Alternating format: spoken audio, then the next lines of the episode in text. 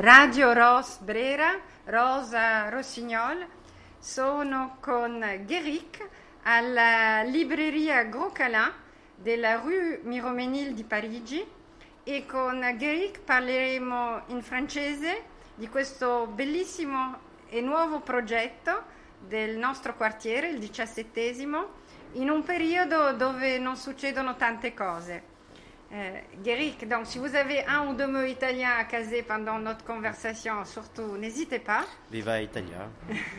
Et euh, vous pouvez me raconter euh, comment est né ce projet de librairie et vous, Oui, bah alors moi je suis euh, donc devenu libraire il y a maintenant euh, trois mois. Je n'étais pas du tout dans ce milieu et en fait c'est parce que avec ma compagne qui est aussi euh, d'origine italienne, nous avons été chroniqueurs, blogueurs sur Instagram de livres et depuis 5-6 ans.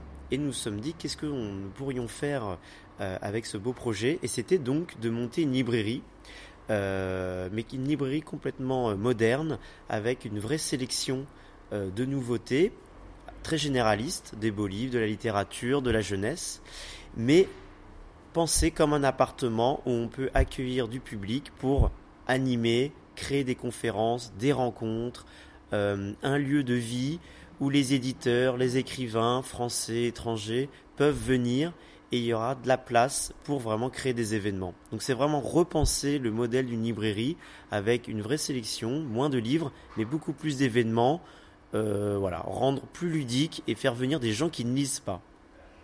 pourquoi l'avoir appelé Gros Câlin Parce que Romain Gary est donc c'est un livre de Romain Gary. Euh, Gros câlin, c'est rigolo, mais c'est un livre aussi. Et Romain Gary est mon héros à moi.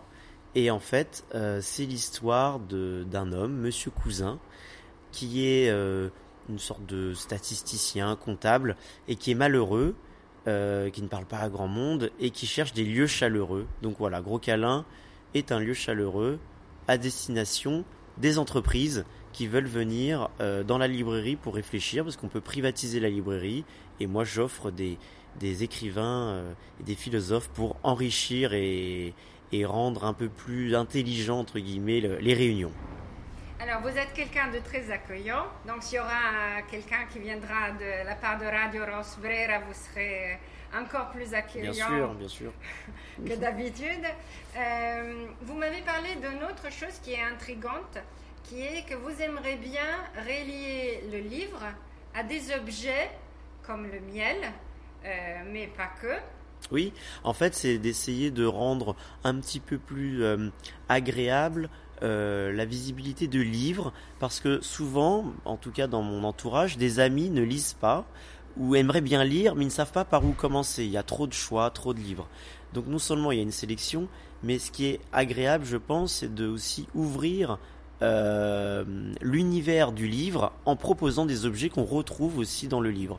Comme vous avez dit, le miel qu'on peut retrouver dans des livres de montagne comme euh, de Paolo Cognetti euh, ou de d'autres euh, de, la lavande dans les livres de Marcel Pagnol. Donc voilà, c'est d'essayer de rendre un petit peu plus ouvert et c'est aussi une nouvelle façon de proposer à une clientèle des objets de qualité, d'artisanat, des créateurs, du design et de mélanger tout ça dans une ambiance littéraire. Très bien.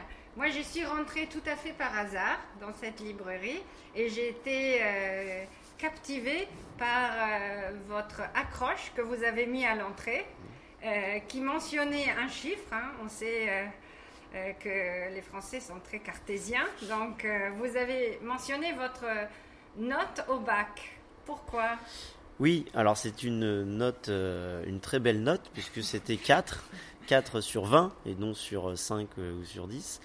Euh, et donc c'était pour justement dépoussiérer le milieu de la librairie, qui est un milieu, en tout cas en France, qui, qui marche bien, mais de temps en temps, en tout cas à Paris, a une vision un petit peu hautaine, un peu distante, avec un, un manque de, de personnalisation, d'humanité. Et le but du jeu, c'était de rendre euh, plus sympathique le milieu de la librairie, que ce ne soit pas repoussant ou intimidant. Et donc, euh, tout le monde avait sa place dans une librairie, et notamment les gens qui n'ont pas eu de bonnes notes en français. Parfait. Alors, on a fait un peu de latin. Est-ce que vous vous souvenez ce qu'on a dit en latin tout à l'heure, euh, Oui, bah oui, tout à fait. Euh, je me souviens de, de verba volant, qui, qui veut dire les mots, les mots, les mots qui s'envolent, et scripta manent, qui veut dire les, mots, les écrits qui restent. Parfait.